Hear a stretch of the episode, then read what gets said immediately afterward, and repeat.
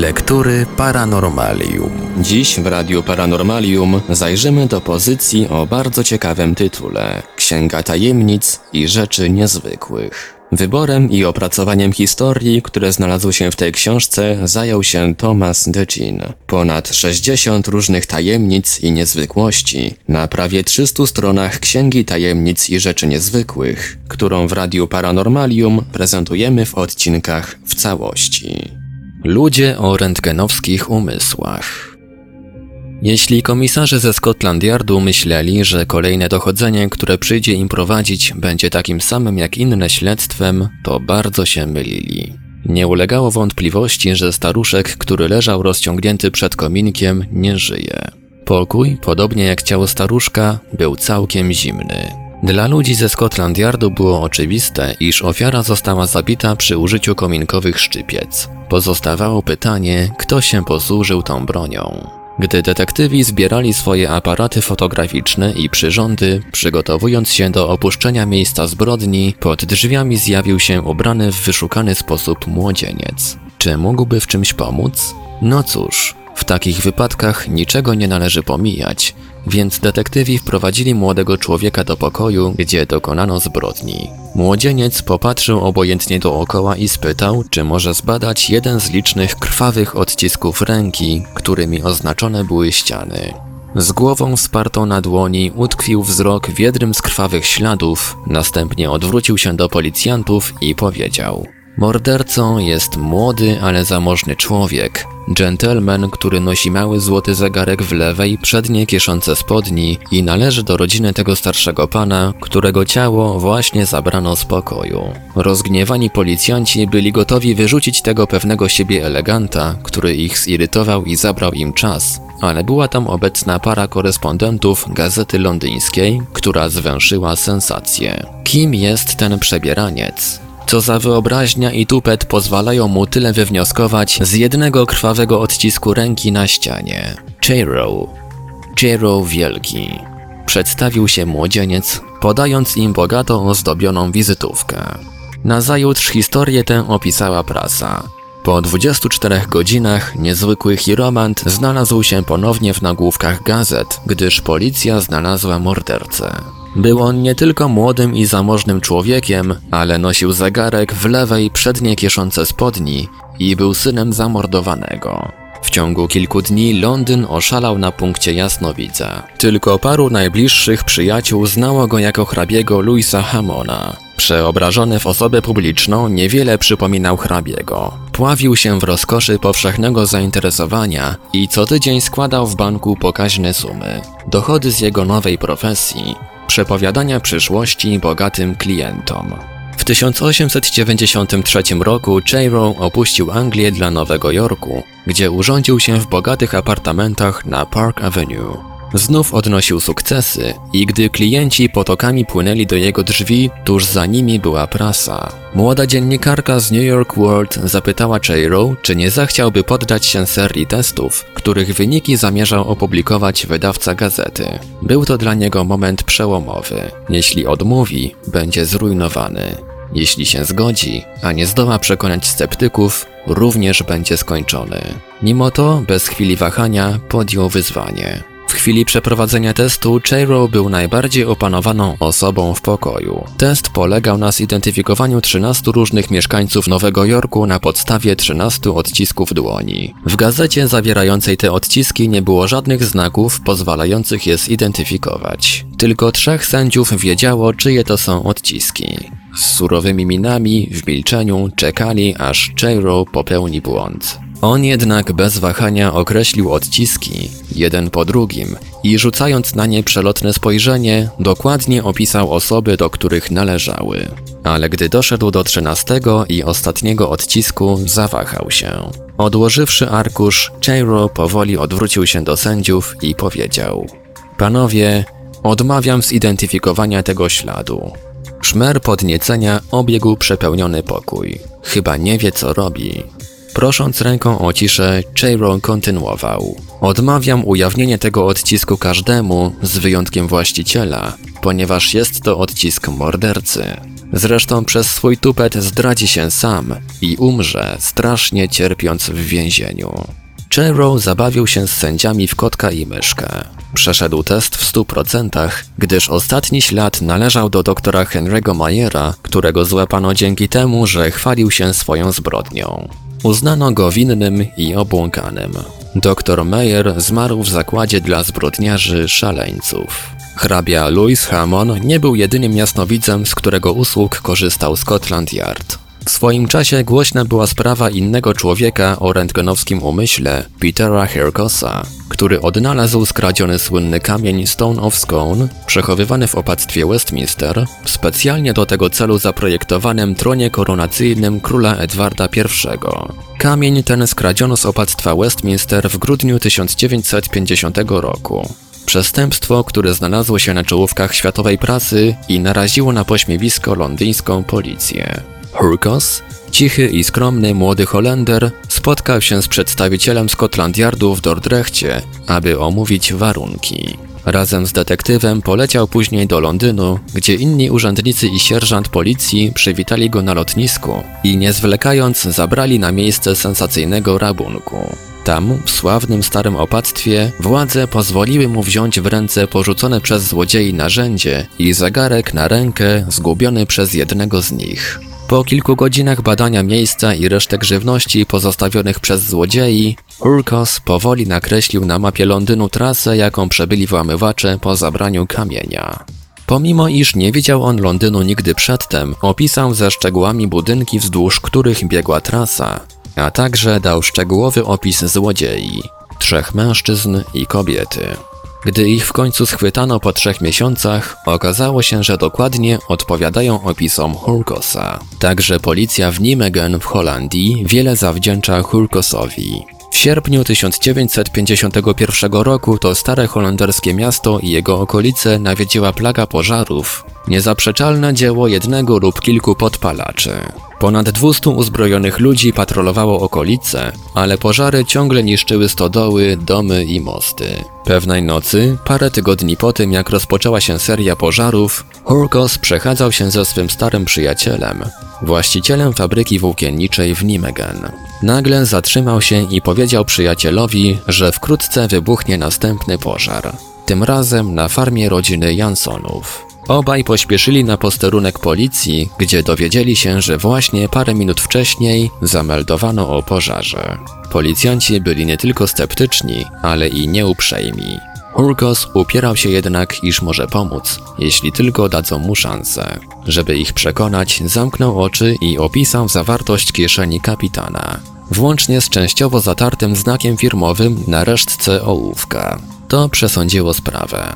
Hurkosowi dano szansę i policja w Nijmegen wykryła podpalacza. Hurkos przede wszystkim poprosił, aby zabrano go na miejsce kilku pożarów. Szukając po omacku wśród popiołu, znalazł w końcu zwęgloną obsadkę śrubokręta. Milcząc, dotykał jej przez chwilę, a potem powiedział: musimy szukać chłopca, kilkunastoletniego chłopca. Gdy pokazano Hurkosowi w dokumentach szkolnych zdjęcia wszystkich uczniów w mieście, wskazał jedno z nich. To z tym chłopcem chcę porozmawiać. Wskazał na siedemnastoletniego syna jednego z najbogatszych ludzi w mieście. To śmieszne! Wybuchnął kapitan policji, ale niezrażony Hurkos niezmiennie powtarzał. W jednej z kieszeni ubrania tego chłopca znajdziecie pudełko zapałek, w drugiej butelkę płynu do zapalniczek.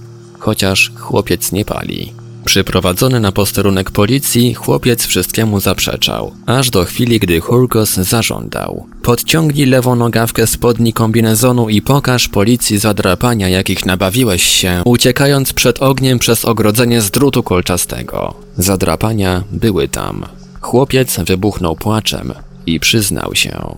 Wysłano go do zakładu dla umysłowo chorych. To zadziwiające rozwiązanie dostało się oczywiście na czołówki gazet, ale dla Hurkosa była to zwykła rutyna. Kiedy zabrano go na miejsce, gdzie zastrzelono mężczyznę na progu swego domu, Hurkos przez chwilę pocierał płaszcz ofiary i powiedział policji, że mordercą jest starszy mężczyzna w okularach z wąsami i drewnianą protezą nogi, a narzędzie mordu wrzucił na dach domu.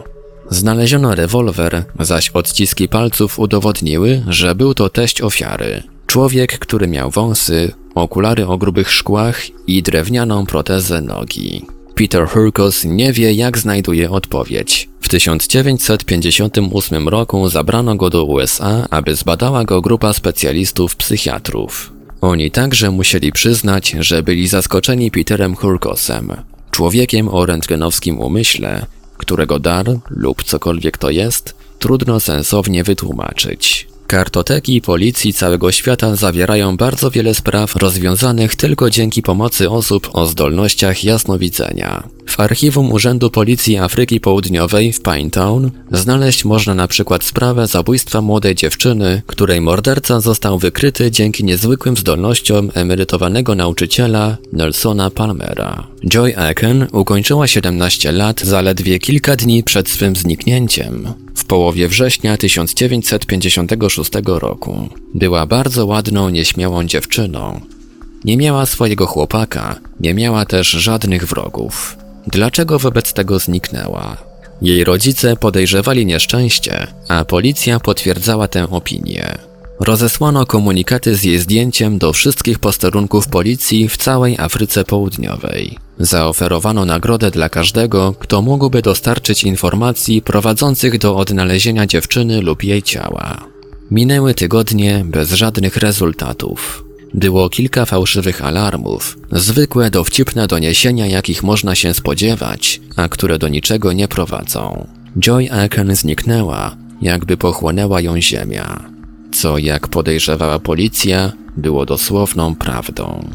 Colin Aken, brat zaginionej dziewczyny, przychodził codziennie na posterunek policji w Pinetown, mając nadzieję, że może dowiedziano się czegoś, co doprowadzi do zakończenia poszukiwań, jakikolwiek miałby być ich wynik. Każdego dnia policja zmuszona była mówić mu, że nic nie znaleziono, aż w końcu przyznała się do całkowitej porażki. Tego dnia Colin usłyszał właśnie od przyjaciela o emerytowanym dyrektorze szkoły, Nelsonie Palmerze, który odnalazł zgubione przedmioty jednemu ze swych bliskich przyjaciół. Palmer dokonał tego, odprężając się, zamykając oczy i opisując to, co, jak się zdawało, widzi jego umysł. Był zakłopotany, że potrafi tego dokonać i nigdy o tym nie rozmawiał, obawiając się śmieszności. Colin Aken i Urząd Policji Afryki Południowej w Pinetown byli tego samego zdania. Nie mieli nic do stracenia, prosząc Palmera, aby spróbował. Wyższy rangą funkcjonariusz policji odwiedził tej nocy Palmera i jego żonę. Udało mu się uzyskać ich zgodę na spotkanie następnego dnia,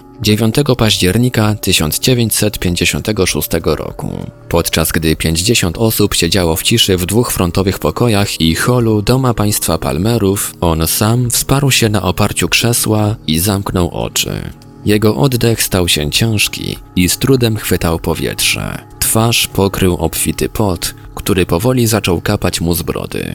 Przez kilka chwil słychać było tylko jego oddech. Potem wargi Palmera zaczęły się poruszać, ale dźwięk, jaki się z nich wydobywał, podobny był do głosu młodej, przerażonej dziewczyny. Nie żyje, powiedział głos. Następnie, zgodnie z relacją policji, przez dwie minuty panowała cisza, po czym wargi Palmera znów się poruszyły. Moje ciało leży w wąwozie w pobliżu High Rock. Zaatakował mnie mężczyzna. On mnie zabija. Po kilku chwilach zaczął oddychać normalnie i wstał z krzesła. W aktach zapisano. Pan Palmer powiedział nam, że ciało dziewczyny jest częściowo ukryte pod kamieniami w pobliżu drenu, w miejscu odległym od Pinetown o około sto kilometrów. Stwierdził on także, że mordercą jest człowiek o imieniu Clarence, w wieku około trzydziestu lat, który ukrył narzędzie zbrodni w przybudówce swego domu. Pan Palmer sądził, iż może nas zaprowadzić na miejsce, w którym ukryte jest ciało. Godzinę i czterdzieści minut później Palmer zaprowadził policję na odludne miejsce przy drodze biegnącej wzdłuż wybrzeża prowincji Natal. Tam właśnie, pod drenem, znaleziono częściowo ukryte pod kamieniami ciało zaginionej dziewczyny. Joy Aken została pobita i zastrzelona. A co z zabójcą? Palmer opisał go jako człowieka o imieniu Clarence. Krewni przypomnieli sobie, że Joy znała mężczyznę o takim imieniu, Clarence'a Gordona Van Burena. W dziesięć godzin później policja osadziła Van Burena w areszcie. W szopie za jego domem znaleziono pistolet, który on sam wskazał później jako narzędzie zbrodni. Była to stara historia zawiedzionego kochanka. Zwabił Joy do swego samochodu, stracił panowanie nad sobą, uderzył, a potem strzelił w napadzie gniewu. Skąd Palmer wiedział, gdzie szukać ciała? Rodzina Joy woli sądzić, że to sama zmarła dziewczyna mu o tym powiedziała. Palmer śmieje się z tego pomysłu. Nie ma w tym, jak twierdzi, nic nadnaturalnego. I dodaje, w taki sam sposób znalazłem zgubione klejnoty, a one z pewnością nie mówią, gdzie są. Myślę, że ludzki mózg posiada pewne zupełnie normalne możliwości, których nie rozumiemy. A ta jest właśnie jedną z nich.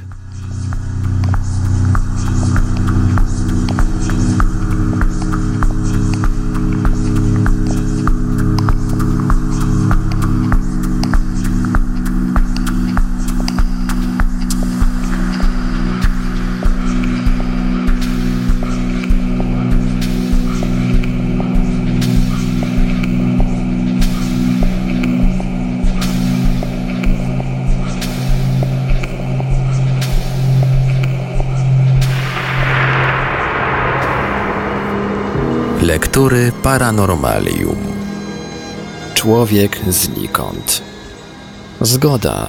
Ten młody człowiek był dziwadłem i zachowywał się, jakby spadł z innej planety. Stał właśnie pod bramą Norymbergi, kiedy jeden ze strażników zauważył go po raz pierwszy. Był czysty, ale tak biednie ubrany, że wyglądał niemalże jak łachmaniarz. Później wartownik w swym raporcie napisał, że pierwszą rzeczą, która przykuła jego uwagę, była trudność, z jaką ten człowiek się poruszał. Miał mocno spuchnięte stopy, a oczy zmrużone jakby od nadmiaru światła. Wartownik usiłował wypytać mężczyznę, ale nic nie mógł z niego wydobyć. Dziwoląg powtarzał tylko: „Chcę być żołnierzem, jak był nim mój ojciec”. Nie mówił tego jednak z determinacją, lecz jednostajnie, jakby powtarzał w kółko słowa, których znaczenia nie rozumiał. Straż zaprowadziła go na posterunek, gdzie burmistrz i inni lokalni dostojnicy zebrali się, aby obserwować i przesłuchiwać tego dziwnego gościa. On jednak wciąż wyrażał tylko swą chęć bycia żołnierzem, podobnie jak jego ojciec. Jak miał na imię? Najwyraźniej nie rozumiał, co się do niego mówi, gdyż tempo bez wyrazu wpatrywał się w zadającego mu pytania. Jednakże, gdy włożono mu do ręki pióro i podano kawałek papieru, zaśmiał się nerwowo i wolno, bardzo czytelnie napisał: Kasper Hauser. Nie był w stanie, albo też nie chciał, napisać nic więcej. Ale tegoż to spokojnego drugiego dnia Zielonych Świątek, po południu, tysiąc osiemset dwudziestego ósmego roku młody człowiek wpisał do kartoteki imię, które miało dać początek zagadce nierozwiązanej do dnia dzisiejszego. Kiedy postawiono przed nim jedzenie, złapał je i pożerał z zachłannością wygłodzonego zwierzęcia. Napił się wody, ale dopiero po tym, jak zanurzył w niej wskazujący palec i go oblizał. Tuż przed zapadnięciem nocy, kiedy zakłopotani ojcowie miasta usiłowali podjąć decyzję, co zrobić z tym zagadkowym gościem, nieznany przybysz wyjął ze swej poszarpanej kamizelki dwa listy zawinięte w szmaty. Jeden z nich miał być rzekomo listem od jego matki. Widniejąca na nim data wskazywała, że został napisany przed szesnastu laty. W liście tym jakaś kobieta prosiła, by ten, kto znajdzie chłopca, odesłał go do Norymbergi, kiedy młodzieniec skończy siedemnaście lat, żeby mógł zaciągnąć się do szóstej kawalerii, w której służył jego ojciec. Drugi list był bardzo nieczytelny i pochodził najwyraźniej od kogoś, kto znalazł chłopca i zaopiekował się nim, ale nie mógł dłużej go utrzymywać. Te dość dziwne listy zostały napisane na czymś, co przypominało cienką skórę lub pergamin i nie było znane władzom miasta. Kasper Hauser, jeśli tak się nazywał, pierwszą noc w Norymberdze spędził z najbardziej uczonym człowiekiem w mieście, doktorem Daumerem. Od razu zaskoczył uczonego, usiłując złapać płomień świecy. Dalsze badania wykazały, że Kasper nie miał poczucia przestrzeni. I chociaż zdawał się być w pełni zmysłów, jego rozwój i reakcje zatrzymały się na etapie małego dziecka. Choć stan jego stóp wyraźnie wskazywał, że przebył długą drogę, Nie znaleziono nikogo, kto by go gdzieś widział. Wyznaczono więc nagrodę dla tego, kto będzie w stanie rozpoznać go i zidentyfikować, ale nikt taki się nie pojawił. Pod dobrą i troskliwą opieką doktora Daumera Hauser uczył się bardzo szybko. Najpierw mówić, a następnie pisać. Swoim nowym przyjaciołom opowiedział, iż od wieku niemowlęcego wychowywany był w całkowitej ciemności, w piwnicy. Nigdy nie jadł i nie pił niczego innego poza rozowym chlebem i wodą i nigdy nie widział osoby, która przynosiła mu jedzenie. Bardzo rzadko słyszał ludzką mowę. Ale dlaczego i gdzie spędził on wszystkie te lata, nie miał żadnego pojęcia. W październiku tysiąc osiemset dwudziestego dziewiątego roku Kasper wyszedł z sutereny doktora Daumera z głęboką, krwawiącą raną na głowie i powiedział, że jakiś zamaskowany zaatakował go długim nożem. Władze miasta wyznaczyły do ochrony Kaspra dwóch strażników. czternastego grudnia tysiąc osiemset trzydziestego trzeciego roku, po południu, strażnicy zdrzemnęli się. Kasper Hauser poszedł samotnie na spacer do parku po drugiej stronie ulicy. Przechadzka zakończyła się tragicznie. Zginął od ciosu noża. Kim był Kasper Hauser? Człowiek znikąd.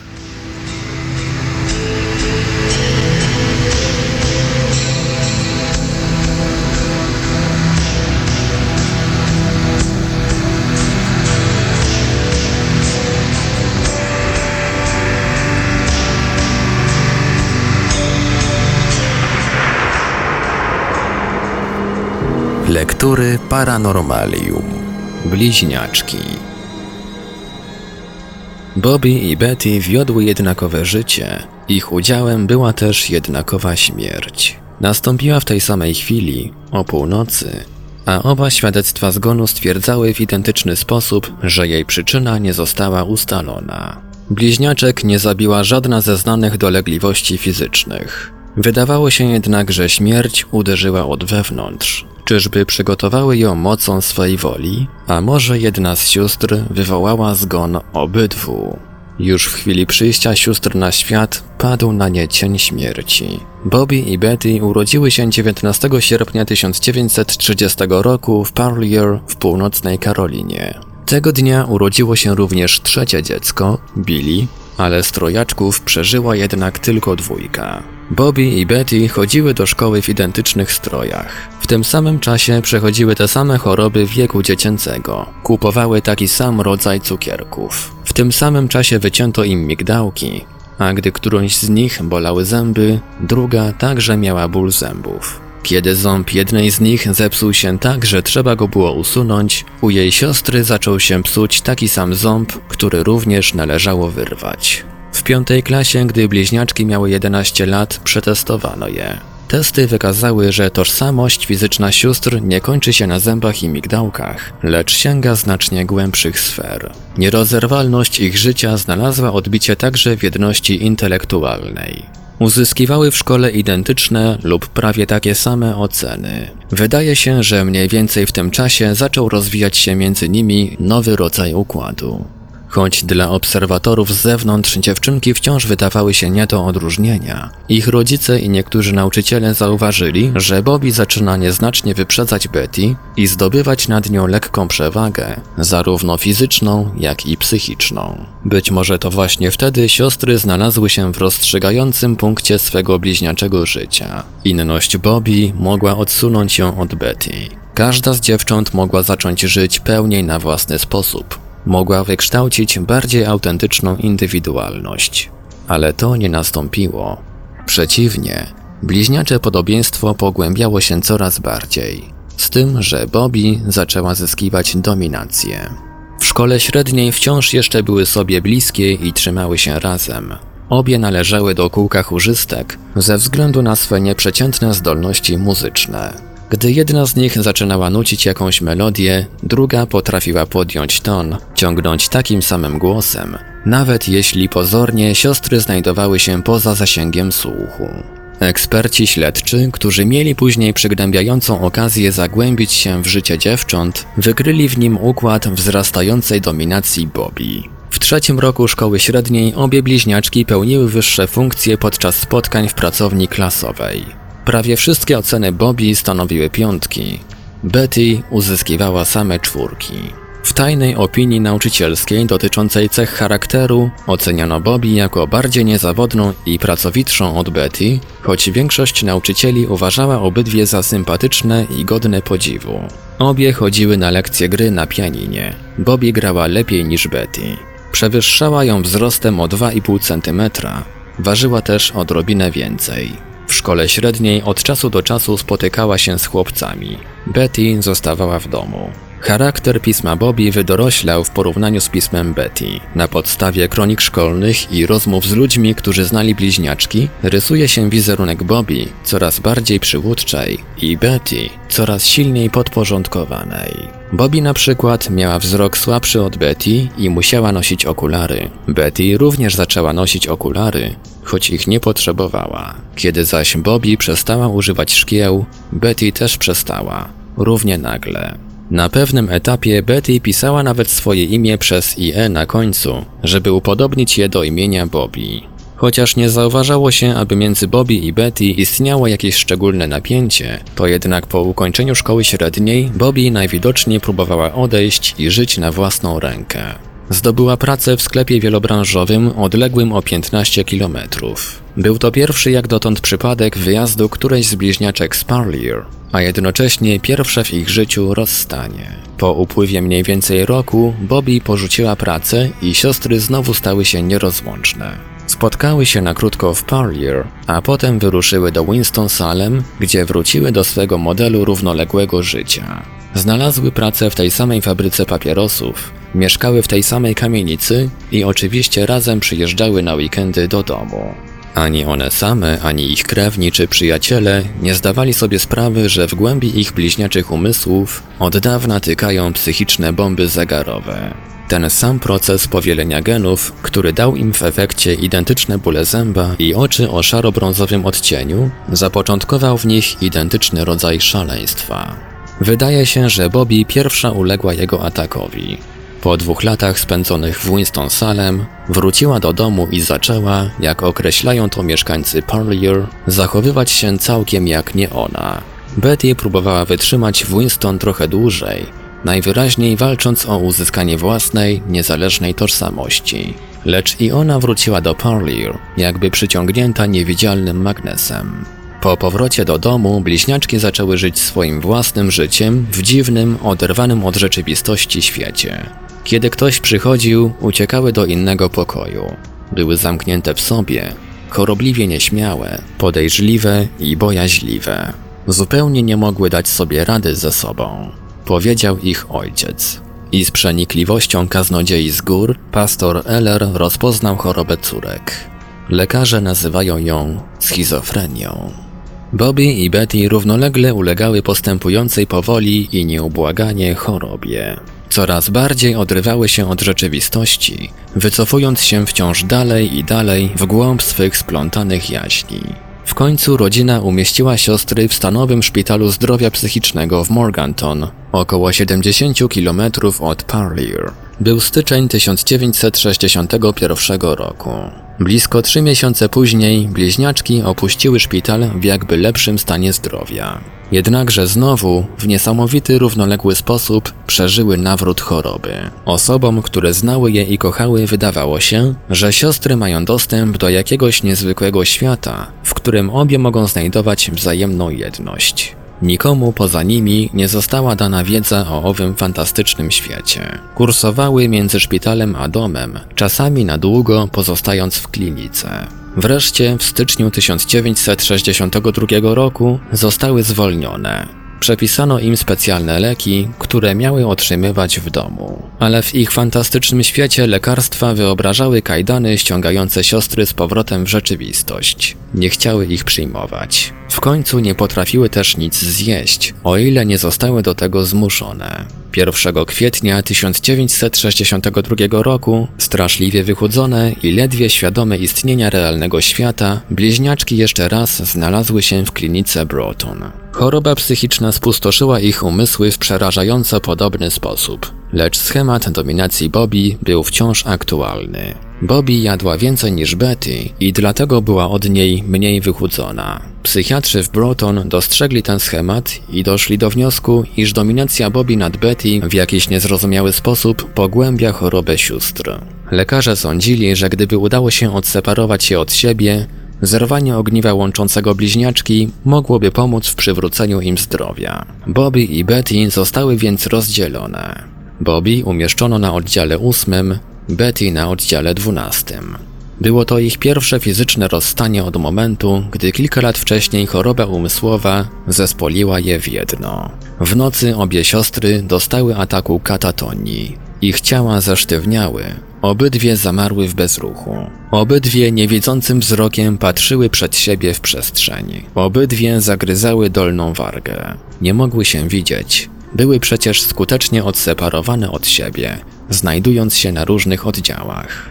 Jednak później, kiedy dyżurne pielęgniarki porównały swoje notatki, odkryto, iż zewnętrzne symptomy ataku były takie same. Obu bliźniaczkom podano środki uspokajające. Przynajmniej tym razem nie potraktowano ich jak bliźniąt. Każdej podano inne lekarstwo. Bobby w zastrzyku, Betty doustnie. Siostry uspokoiły się i poszły spać. Bobby była sama w pokoju na oddziale ósmym, gdzie pielęgniarka obserwowała ją czujnie na wypadek ponownego ataku. Betty znajdowała się z innym pacjentem w sali na oddziale dwunastym. Około godziny jedenastej wieczorem Betty wstała z łóżka. Mówiła, że chce napić się wody. Pielęgniarka weszła do sali, uspokoiła ją i ułożyła z powrotem w łóżku. Po niedługim czasie sprawdziła, czy Betty śpi, oświetlając na chwilę jej twarz. Betty uchyliła powieki, po czym znowu zapadła w sen.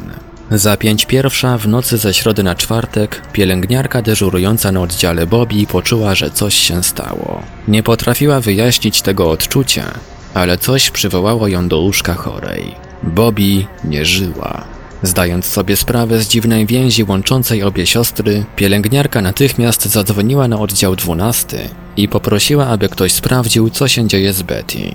Leżała na podłodze, martwa. Prowadzący dochodzenie ustalili później, że bliźniaczki znaleziono leżące w tej samej pozycji, na tym samym boku, z nogami podciągniętymi w ten sam sposób. Samobójstwo wykluczono z wielu powodów. Szpitale zdrowia psychicznego stosują pod tym względem niezwykle ścisłe środki ostrożności. W aktach tamtejszego szpitala zapisano wiele udaremnionych samobójstw. Poza tym odebranie sobie życia nie pasowało do schematu zachowań bliźniąt schizofreników. Samobójstwo, stwierdził w swoim studium dr Kaliman, jest jednym z tych nielicznych aktów, które nie mają szans realizacji w życiu obojga bliźniąt. Należało jednak ustalić przyczynę śmierci. Zadanie zlecono wybitnemu patologowi, doktorowi Johnowi C. Rees, byłemu prezesowi Towarzystwa Patologicznego Północnej Karoliny i Stanowego Towarzystwa Medycznego. Po dokonaniu szczegółowej sekcji zwłok odkrył on, że wzajemne podobieństwo bliźniaczek rozciąga się też na ich organy wewnętrzne. Na przykład mózgi obu kobiet były ukształtowane w niemal identyczny sposób. Opisując swoje poszukiwania przyczyn zgonów, dr Rees po kolei zmuszony był wykluczyć każdą z wyobrażalnych możliwości. Nie wykryłem żadnych objawów obrażeń czy choroby, które mogłyby spowodować śmierć bliźniaczek, powiedział. W obydwu świadectwach zgonu rubrykę przyczyna śmierci pozostawił niewypełnioną. Następnym etapem było wysłanie narządów wewnętrznych sióstr dla dokonania dokładniejszej analizy. Technicy laboratoryjni biura śledczego starali się wykryć nikłe ślady zatrucia lekami. Istniała na przykład pewna możliwość, że śmiertelną reakcję wywołały w organizmach sióstr środki uspokajające, ale środki te były dobrze znanymi, przetestowanymi farmaceutykami, a nawet gdyby przyjąć naciąganą hipotezę, że obie bliźniaczki uległy działaniu dwóch różnych leków w tej samej chwili, reakcje śmiertelne ujawniłyby się krańcowo odmiennie w narządach wewnętrznych. Podobnie jak dr Rees, pracownicy laboratorium nie potrafili wyjaśnić przyczyny śmierci. Narządy wewnętrzne zmarłych wysłano zatem do należącego do F B I najlepiej wyposażonego laboratorium śledczego świata. Problem przerósł również i tamtejszych naukowców. Można tylko jeszcze rozważyć teorię, której żaden naukowiec nie chciałby podjąć. Może zdarzyło się, że w owym fantastycznym świecie, w którym spędziły ostatnie lata życia, Bobby i Betty odkryły moc, która pozwalała im przywołać śmierć samą tylko siłą woli. Ale w jaki sposób udało im się wyzwolić tę moc równocześnie? Odpowiedź wydaje się tkwić w dominacji Bobby nad siostrą. Możliwe, że dominacja ta stała się obezwładniającą w stopniu, który okazał się fatalny. doktor Rees, szukając odpowiedzi poza stołem sekcyjnym, zasięgnął opinii lekarza, który leczył rodzinę bliźniaczek. Stary wiejski doktor powiedział o swoich udręczonych pacjentkach. Były jak dwoje ludzi o jednym mózgu. Ale ten mózg należał do Bobby.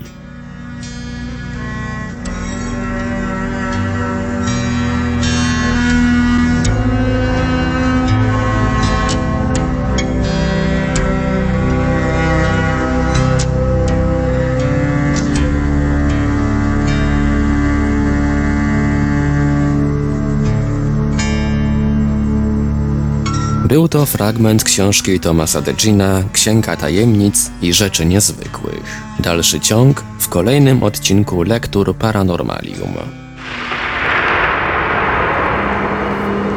Lektury Paranormalium.